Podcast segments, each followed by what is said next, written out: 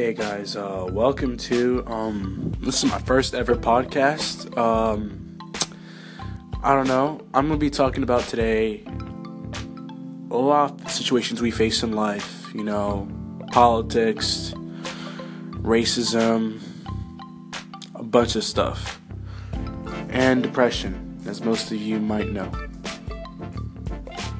We all have depression sometimes. You know how we have that one day when you're having a good day when somebody wants to put you down. When you're having a bad day, they want to put you even down lower.